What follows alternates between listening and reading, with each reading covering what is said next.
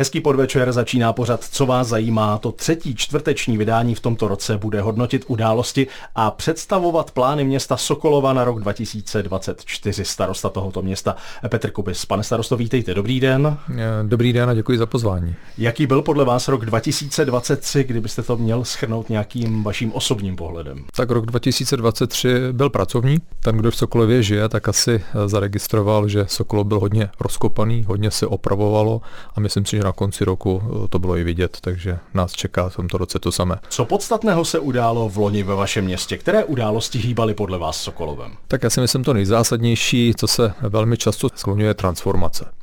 Lidé si možná úplně nedovedou představit, co to je a mám-li to říct velmi zjednodušeně, tak je to bohužel ukončení těžby uhlí. Já říkám bohužel, protože to živí mnoho lidí, ale prostě ta zelená vlna je daná a e, počítá se s útlumem těžby kolem roku 2033. My úplně nechceme čekat e, na to, jak se bude situace vyvíjet, e, proto se nám podařilo uzavřít memorandum, kde jsme se spojili vlastně všechny obce na Sokolovsku jich 20. Spojili se dva významní zaměstnavatelé, což je Sokolovská uhelná a Sintomer, který prostě tyto dvě Eh, firmy prostě dávají nejvíce lidem práci na Sokolovsku a samozřejmě Karlovarský kraj. Takže v tomto ohledu se nám podařilo nastavit mnoho parametrů. Dostali jsme vlastně od Evropské komise i takzvanou technickou pomoc, takže dostáváme i příklady dobré praxe eh, z celé Evropy.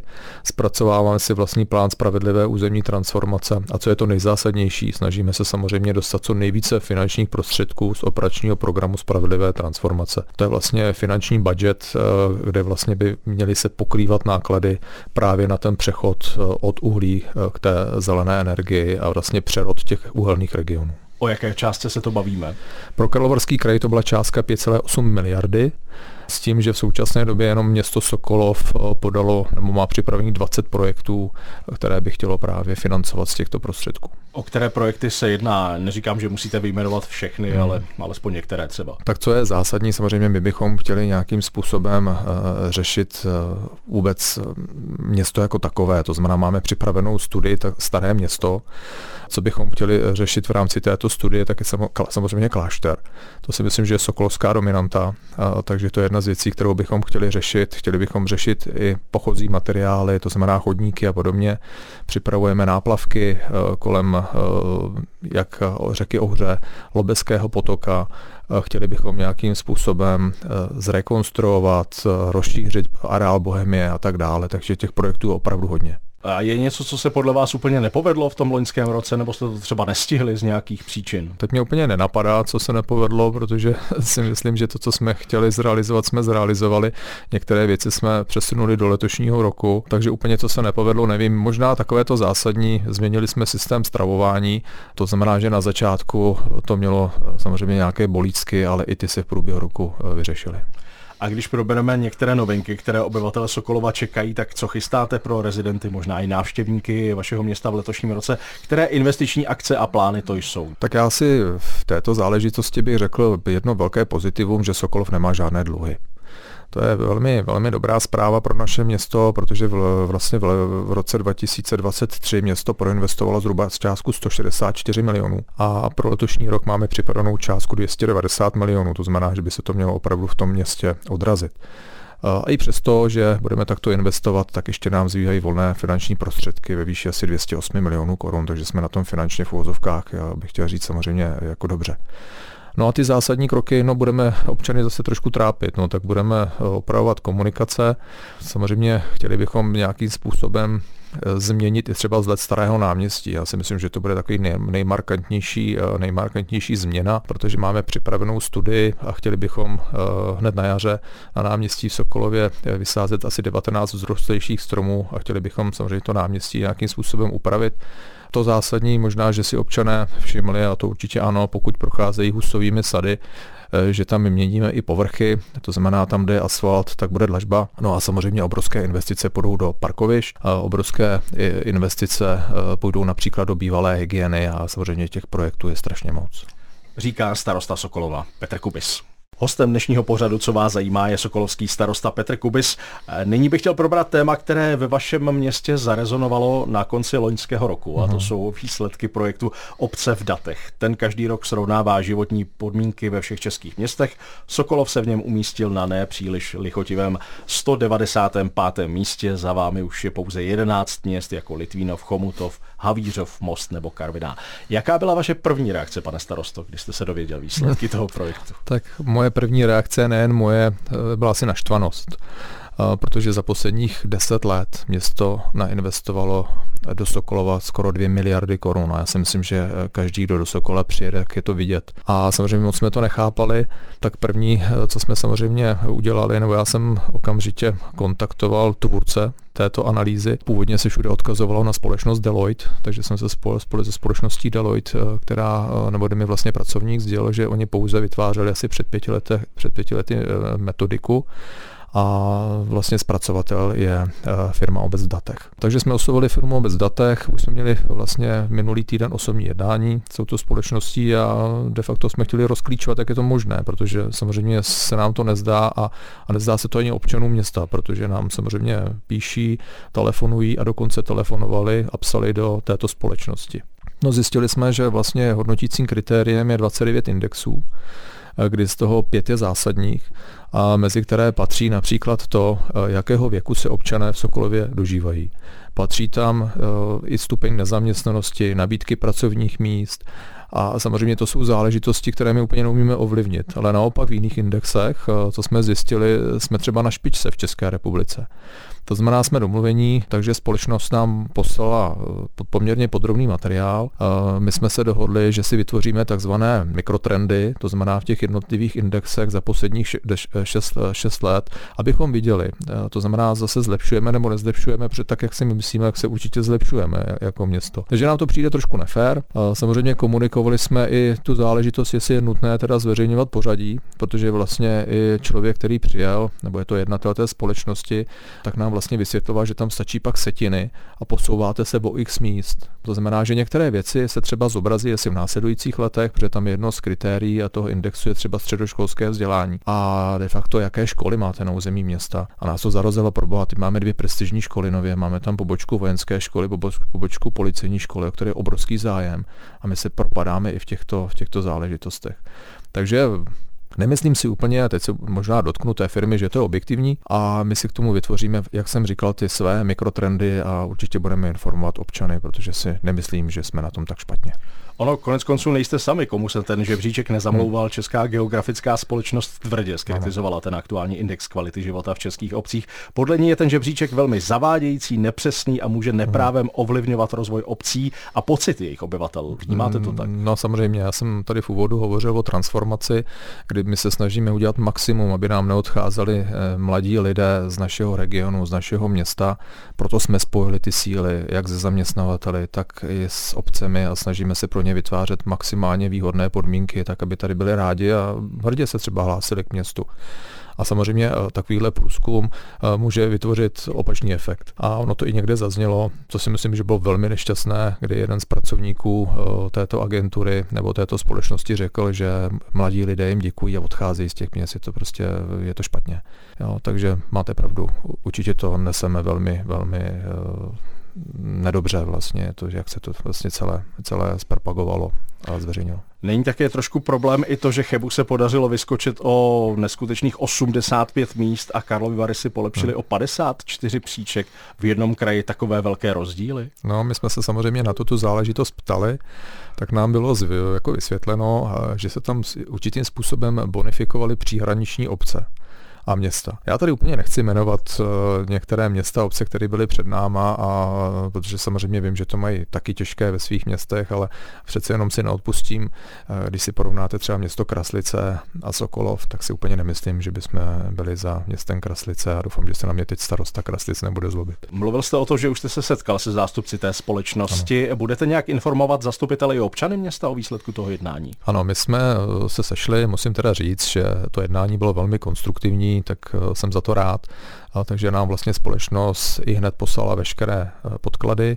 Dohodli jsme se, že společnost nám pošle další podklady, které bychom mohli využít pro tu naší analýzu a jsme i domluvení, že vlastně zástupci jsou ochotní přijet na jednání zastupitelstva a případně e, jsou ochotní se podílet na nějaké tiskové zprávě, tak aby to dovysvětlili ty věci. To jsou slova Sokolovského starosty Petra Kubise. Posloucháte pořád, co vás zajímá. Dnes pozvání přijal starosta města Sokolov Petr Kubis. Vy pořádáte pravidelná setkání s občany města s názvem Den se starostou. Co vám to dává? Jak moc důležitá ta zpětná vazba pro vás je? Tak já si prostě myslím, že i politik je služba lidem a pokud máte těm lidem sloužit, tak se jich musíte zeptat, jaká je ta jejich poptávka, co by chtěli změnit, zlepšit, pomoct. Já jsem za to hrozně rád, že lidé se naučili chodit. Na den ze starostou je to vždycky první středu od 15 hodin.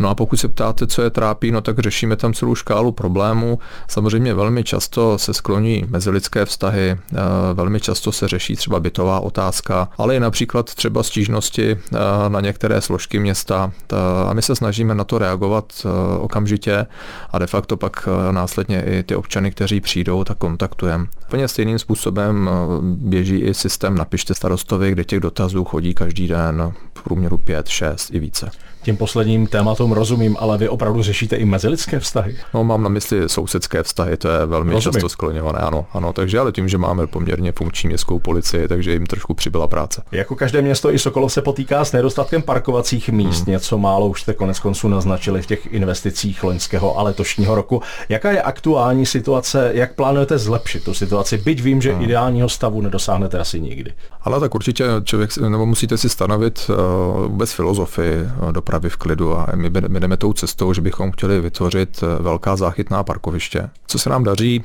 protože jen v letošním roce už máme vyhlášené dvě veřejné zakázky na dvě záchytná parkoviště. Areál Bohemie, kdo je ze Sokolova, tak ví, že tam máme tu naší písčitou plochu, takže se ta se promění eh, v parkovací místa. Eh, vedle vlakového nádraží bude další parkoviště, kde bude také kolem 80 parkovacích míst, pak ulice Mánesova, kde už jedno záchytné parkoviště je, takže tady bude vytvořena ta druhá půlka, kde bude vlastně záchytné parkoviště. Takže jsou to stovky parkovacích míst, ale na druhou stranu musíme to brát tak, že město nemůže být jedno velké parkoviště.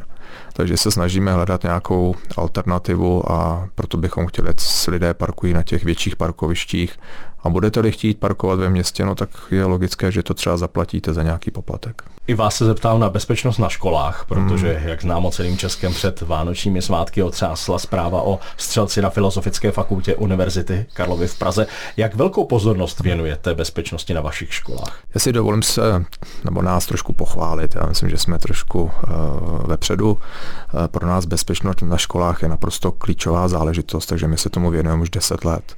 To má na každé základní škole máme dohledovou službu, to znamená, to je člověk, který tam opravdu fyzicky je na každé základní škole máme kamerové systémy, který vlastně sleduje perimetr před školou.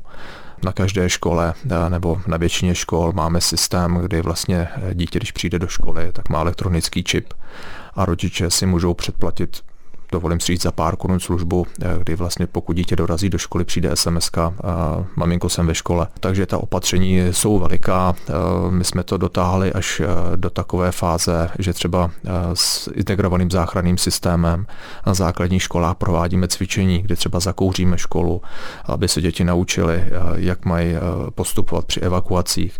A v každé třídě máme desatero, co dělat když, kde jsou právě ty jednotlivé nebezpečné krizové stavy, že si to děcko může přečíst, když hoří, mám dělat toto.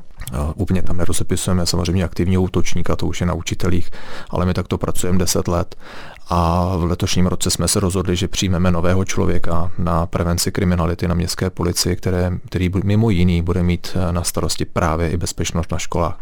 My jsme na všech základních školách se nechali udělat i bezpečnostní audity, to znamená, že i vlastně realizujeme nějaká technická a organizační opatření.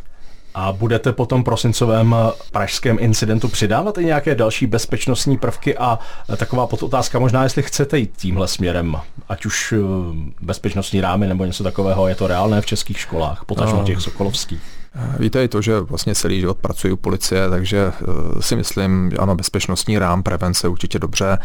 Mm, já si myslím, že pokud se někdo rozhodne, že prostě na školách bude střílet, tak eh, začne střílet už před tím bezpečnostním rámem. Já si myslím, že je strašně důležitá eh, ta prevence, informovanost. My na všech školách vlastně u těch zaměstnanců dohledové služby máme takzvané tísňové tlačítka, o čem si teď hodně mluví.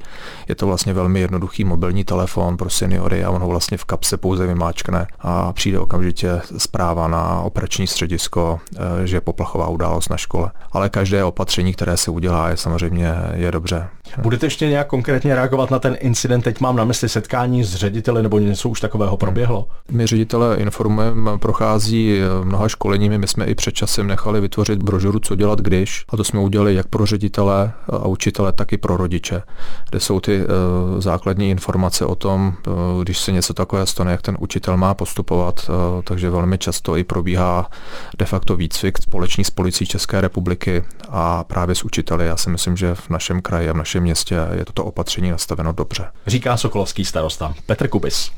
Ještě několik minut bude hostem pořadu, co vás zajímá. Starosta Sokolova Petr Kubis také z našeho vysílání posluchači vědí, že jste do některých budov ve městě nasadili domovníky. Moje první otázka tohoto tématu, proč vlastně pro tenhle pilotní projekt v rámci celé republiky jste se rozhodli? Tak my už o tomto projektu přemýšlíme zase asi 10 let.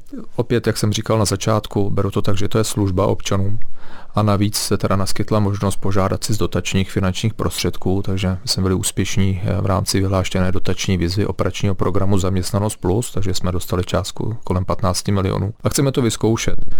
Vytipovali jsme tyto dva domy z jediného eh, prostého důvodu, protože vlastně věžový dům je skoro malá vesnice, takže je poměr, poměrně hodně, hodně lidí. A ten druhý dům, eh, tam žijí zase naši seniori a my jsme se v minulosti velmi často setkávali s tím, že obtěžovali různě různé individua a osoby bez domova a navíc eh, tady samozřejmě těch spektrum služeb může být podstatně víc, že pokud někdo bude mít ty zdravotní problémy, takže vlastně ten člověk, co tam sedí, tak je náležitě proškolen, jak třeba zajistit první pomoc. To mě právě napadá, co všechno mají vlastně domovníci za, za pracovní hmm. povinnosti. Tak je to pilotní projekt.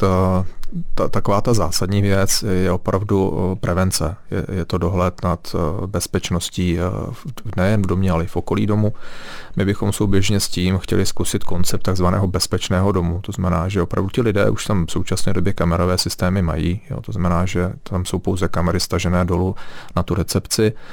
Člověk, který tam vlastně působí, je to 24 hodinová služba, tak zajišťuje ochranu i v okolí domu. A samozřejmě to zásadní je, že tito pracovníci byli proškolení, jak jsem říkal, složkami integrovaného záchranného systému a zejména u těch věžových domů. A právě proto jsme vybrali ten věžák. Největší problém je, když prostě hoří když je tam evakuace. Takže ti lidé samozřejmě přesně vědí, co mají dělat a měli by si řídit instrukcemi eh, právě eh, integrovaného záchranného systému. Eh, v neposlední řadě jsou proškolení i z první pomoci, budou mít vlastně záchranářský batoh nebo prostě lékárničku, takže i maličkost, že si někde děcko třeba odře koleno, tak jsou schopní mu třeba ošetřit. Takže, ale říkám, my to modelujeme, protože je to pilotní projekt a uvidíme, jak, to budou, jak na to budou reagovat občané a, a budeme se snažit samozřejmě víc říct i jim. V každém případě to není tak, že se z toho stane nedobytný dům a že člověk, co tam sedí, tak nepustí, nepustí někoho na návštěvu a podobně. Takže, takže uvidíme a zatím to má pozitivní ohlas. A v případě těch dalších kladných ohlasů plánujete i rozšíření, po případě kam? Tak uvidíme. Měli jsme štěstí a jsem za to rád, že jsme na to získali finanční prostředky, stejně jako jsme získali finanční prostředky na projekt Asistent prevence kriminality. A pokud to vyhodnotíme za ty tři roky, že to má smysl, tak se pojďme bavit, eh, jestli to nenabídneme jako službu třeba do více domů v Sokolově, i třeba s možností, eh, že by se nájemníci i finančně částečně třeba podíleli. Když jsme u té bezpečnosti, tak tématem v roce 2023 byla bezpečnost, ale také čistota v okolí nádraží. Kam tahle situace pokročila? Tak naše Sokolovské nádraží, to je evergreen. Já to částečně vnímám jako ostudu města, takže my se snažíme dělat maximum. Tím prvním asi zásadním a drahým krokem bylo, že jsme vykoupili právě ty bytové domy, což nás stálo 17 milionů korun. To bylo rozhodnutí zastupitelstva. A velmi pozitivně vnímám, že máme teď plánovanou schůzku s bezpečnostní agenturou, která zajišťuje ostrahu nádraží vlastně v celé republice. Jsme se vlastně s nimi sešli, takže teď na konci měsíce nebo začátkem února bude velká schůzka i ze zástupci policie České republiky, městské policie a jsme zatím domluvení s bezpečnostní agenturou, že zde vytvoří taková opatření a byl jsem rád, že vlastně i pan jednatel řekl, že pro ně je priorita hlavní nádraží Praha a Sokolov, tak doufám, že to dodrží. No a z hlediska nepořádku dohodli jsme se, že tuto oblast eh, budeme zajišťovat eh, možná externí firmou, eh, to znamená, že ten úklid bude prováděn nejen ve všední dny, ale i o víkendech, kdy tam právě vzniká největší nepořádek. A když jsme v lokalitě u nádraží a přesuneme se jenom o pár desítek metrů dál, tak jedna věc mě zajímá, kdy se Sokolováci dočkají rekonstrukce sportovní haly tak eh, teď se vedou intenzivní jednání s Karlovarským krajem, eh, Sokolov i v takzvaném výrobním výboru, protože my připravujeme velký projekt Areál Bohemie eh, v letošním roce, kde by měly vzniknout nové herní prvky. Dokonce uvažujeme, že bychom tam mohli vytvořit městský amfiteátr a myslíme si, že i sportovní hala by se mohla stát součástí. Pro nás tento projekt je zásadní v tom, a v tomto duchu jednáme s Karlovarským krajem, že jsme ochotní se i finančně podílet, ale chceme určitou garanci, že naše sportovní kluby tam budou mít své zázemí zázemí třeba od 15 hodin do 21 hodin. Zatím jsme ve shodě, takže jednání probíhají a my jsme v tom velmi aktivní a jsme i připraveni eh, případně do toho dát nějaké finanční prostředky. A moje závěrečná otázka se týká hospodaření města, protože všechno, o čem jsme se tady bavili, se odvíjí od financí. Jak se Sokolova dotkne konsolidační vládní balíček? Tak to zásadní je, že přijdeme peníze z výherních hracích automatů, z nějakých 37 milionů bychom máme predikovaných 13, eh, takže to je jedna věc. A pak samozřejmě uvidíme, co to udělá v rámci rozpočtového určení daně, eh, kdy samozřejmě se navýšila i dan z nemovitostí, ale my jsme se rozhodli, že občany nebudeme finančně trápit, proto my jsme se k tomu nepřidali. To znamená, že bychom navyšovali eh, i v této oblasti finanční prostředky města tím, že bychom je chtěli vlastně od občanů. Tak pane starosto, jsme na konci. Já vám poděkuji za rozhovor, ať se vám daří povedený rok 2024, hodně zdraví, štěstí. Díky, že jste byl naším hostem, budu se těšit. Já vám moc děkuji za pozvání. Naschledanou. Naschledanou.